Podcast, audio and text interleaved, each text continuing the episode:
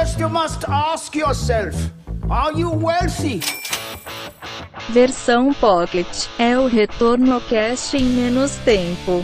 Investidores e investidoras, sejam bem-vindos a mais um Retorno Cast Pocket.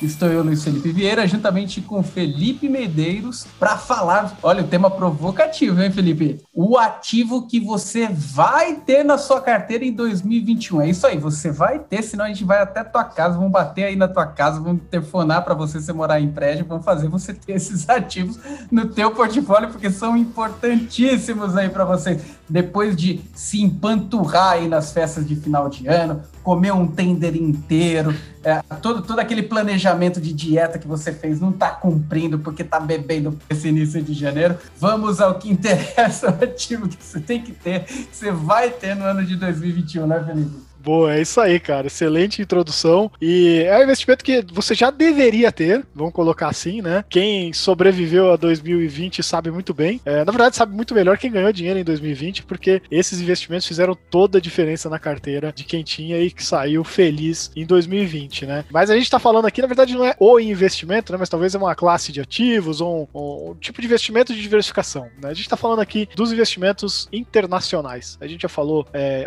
em algumas oportunidades sobre sobre alguns tipos de investimentos internacionais que tem. Acho que recentemente até a gente soltou um pocket. Recentemente não, né? Porque a gente já tá em janeiro de 2021 e acho que esse episódio foi de novembro. Mas, vamos lá, pra, pra vida da Retorno Cast, acho que até recente, né? Falando sobre BDRs. Mas é, aconteceram muitas novidades, tanto no ano passado, né, em 2020, quanto aí tá chegando mais coisas aí que já estão mudando o mercado. O mercado vai mudar mais ainda, vai ficar fácil, não vai ter mais desculpa para não ter esse tipo de investimento, né? E aí por isso que a gente queria trazer a importância de ter uma diversificação diversificação internacional, mas não só a, inter, a importância, né? Falar desses investimentos, né, Luiz? Como que dá para fazer isso, isso hoje muito mais fácil, né? Exatamente. E a gente percebeu que, dada a velocidade que o mercado está, a dinâmica da crise de 2020 foi uma dinâmica muito diferente da crise de 2008, por exemplo, né? Que foi muito mais rápida, um impacto muito mais profundo no curto prazo nessa crise de 2020, só que uma velocidade também de recuperação muito mais rápida que, que em 2008. Tá certo que as circunstâncias foram diferentes, né? Mas isso trouxe alguns insights importantes, né? A importância de não deixarmos os ovos na mesma cesta. E isso não se diz somente em classes de ativos, mas em localização também, né? É importante que uh, nós estejamos diversificados em ativos uh, em locais diferentes do nosso país. Por que antes a gente não falava isso? Porque não tinha nem como você fazer isso, meu amigo. Era uma dificuldade tremenda. Malemar algumas estruturas, em, em algumas corretoras, é, trabalhavam muito bem isso através de operações estruturadas, os COIs, né? Algumas pessoas tinham condições de mandarem dinheiro para fora, mas mesmo assim um custo alto envolvido, um spread gigantesco das, das empresas que intermediavam isso e acabavam não valendo a pena. Mas agora, meu amigo, você que está vivendo o ano de 2021. Olha, a gente passou, a gente passou da fase que o Martin McFly Fly foi para o futuro, né? Eu acho que ele foi para o futuro em 2016, tinha o skate voador, o caramba 4, mas só surgiu agora, 2021, uma estrutura completa aí de ativos aí, que a gente está vendo no, um movimento no mercado impressionante, tanto em fundos de investimentos, BDR sendo disponibilizadas para o investidor convencional, uma estrutura de ETF completa. Acho que essa parte da ETF, inclusive, hein, Felipe? Acho que vai trazer um impacto gigantesco aí na, no nosso mercado no ano de 2021, né? Cara, para mim esse é o, é o favorito de todos, assim, porque assim, tem, tem muitos, muitas formas de se investir. Né? Na verdade, já existia antes formas de investir no exterior, é, seja através de fundos, né, fundos brasileiros que investem no exterior, mas que tem lá suas limitações que a, que a CVM impõe, né? É, às vezes também tem limitações de pô, quanto que você pode investir e tudo mais, o acesso da corretora que você tá ou não e tal. Então já não era todo mundo que era fã, até porque não era né, 100% do, do foco do fundo às vezes, né? Aí tinha os COIs, que a gente sabe que tem muita gente que não gosta e tal, né? E depois, em 2020, começou a chegar ali umas estruturas de fundos estrangeiros, né, tendo possibilidade do investidor local investir neles aqui do Brasil mesmo, que são excelentes também, mas que geralmente tem tickets altos, então também é um pouquinho complicado. Agora, as ETFs que o Luiz estava comentando, para mim é, é, o grande divisor de águas. Né? O, a, a, BlackRock, que é uma das maiores gestoras do mundo e especialistas aí nessa parte de, de ETFs, né, disputando com a Vanguard também, anunciou no final de 2020 que ia trazer 100 ETFs. 100 ETFs. Sendo que o Brasil antes tinha, sei lá, as 30 acho no total, né? É. Só a BlackRock vai trazer líquida, 100. Líquida mesmo pouquíssimas, né? Umas estruturas só tesouraria conseguia fazer. Exatamente, até agora aqui em janeiro. E assim, tem opção, pessoal. Não, não tem desculpa, é sério, porque assim, ETF é baratinho, você pode comprar uma lá e, e tranquilo, né? E tem opção, assim, de se você quiser, ah, o que a pessoa falar, não, é só abrir conta lá fora, investir na bolsa nos Estados Unidos. Tá bom, você investe na bolsa nos Estados Unidos e tem um monte de chatices burocráticas para fazer isso, né? Principalmente na parte tributária. Agora, com essas ETFs que a BlackRock trouxe, você tem Estados Unidos, você tem China, você tem Japão, aí você tem até tem várias opções da Europa, aí você tem é, países ainda emergentes, né? Você tem, sei lá, você quiser investir no México, né? Se quiser investir no, na Coreia do Sul. Então, assim, você tem uma infinidade de países asiáticos, você tem Índia, né? Já pensou em investir na Índia? Então você tem uma infinidade de alternativas de fazer isso que o Luiz estava falando de diversificação regional, com pouco dinheiro, né? Com pouco investimento que você tem que colocar da sua carteira ali para diversificar, e com baixo custo, né? Porque a taxa de administração dessas ETFs é bem baixinha, né? A corretagem não influencia tanto. E você tem o mundo inteiro aí, disponível, fácil, ao seu alcance. Então, cara, para mim esse é o, é o, favorito de todos, eu, acho que esse negócio de ETFs. E aqui a gente tá só falando de ETFs também regionais, para não estourar muito, de repente a gente fala mais sobre outros tipos de ETF que também estão chegando, né? É, se, se desse para colocar um meme aqui nesse bate-papo, a gente ia colocar aquele meme que explode a mente, né? Porque o negócio é impressionante. É, até contei uma piada ruim do Martin McFly ali, que.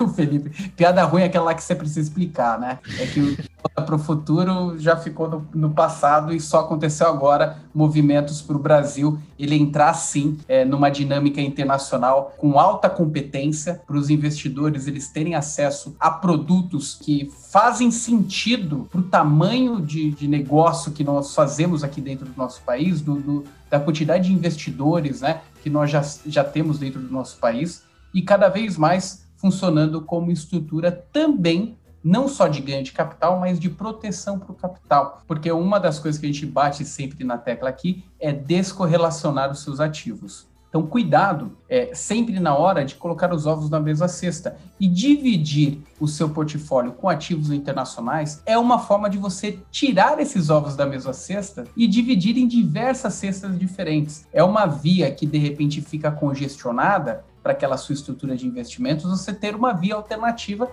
que vai te ajudar, pelo menos, a dar uma, um respiro, a ter uma volatilidade menor que o mercado, qualquer situação que o mercado esteja enfrentando. E os ativos internacionais, eles cumprem muito bem esse papel, como o Felipe falou, as ETFs devem fazer um movimento disruptivo aqui no nosso país. Empresa como, empresas como a BlackRock, por exemplo, é, é, é, é algo formidável da gente ter uma estrutura como essa interessada em trabalhar com o Brasil. Só para a gente ter ideia da magnitude disso. A gente está falando de uma BlackRock que faz gestão de patrimônio acredito que é até um pouco mais de 4 trilhões de dólares 4 trilhões de dólares. E aqui no Brasil a gente fala de alguns fundos de investimento fechando com 1, 2 bilhões de patrimônio, né?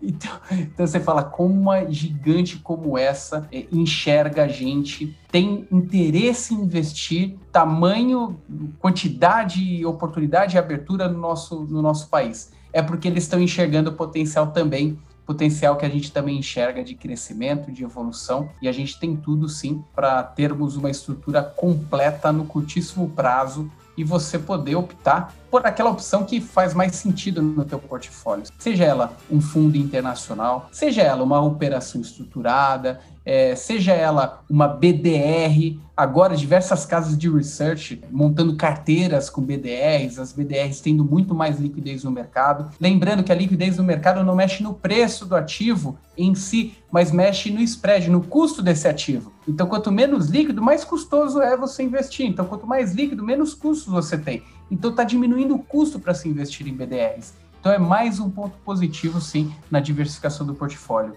Perfeito, cara. É um investimento simples, barato, acessível e que te abre as portas do mundo inteiro, né? Eu sempre achei bem legal essa ideia de investir no resto do mundo, né? Quem passou por 2020 aí, sobreviveu aí ganhando bastante dinheiro, né? Soube o quão foi importante você ter é, dinheiro lá fora. E quem ouviu também, aqui já fazendo aqui uma autopropaganda, né? Mas quem ouviu ali o nosso retorno cast de onde investir em 2021, sabe que o Brasil vai enfrentar uma série de dificuldades aí. Pode ser que a bolsa esse ano vai ser excelente, tomara que seja e tal, mas o Brasil vai ter um monte de desafio para superar. E se ele acabar tropeçando, nada melhor do que você ter exposição em outros países aí que já são já estão mais desenvolvidos e tal, ou estão muito bem posicionados, por exemplo, países asiáticos, né? Então, tá aí, é a oportunidade de você colocar nem que seja ali um, como o investimento é barato, né? Nem que seja colocar ali só uma pitadinha ali na sua carteira para você ir sentindo aos poucos, colocar ali o que você acredita, o que você acha interessante. Mas eu acho, eu acho sensacional esse tipo de oportunidade que está chegando aqui no Brasil, né? Não, eu acho incrível, né? Momento de festas e as pessoas ouvindo esse podcast sobre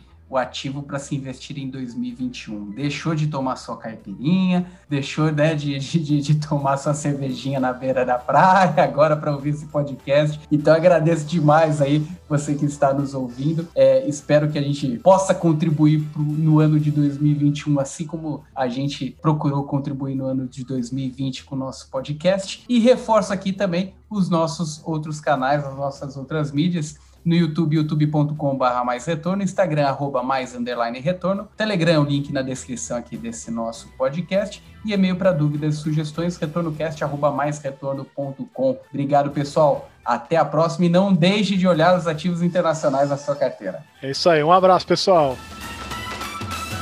Você ouviu Retorno Cast Pocket.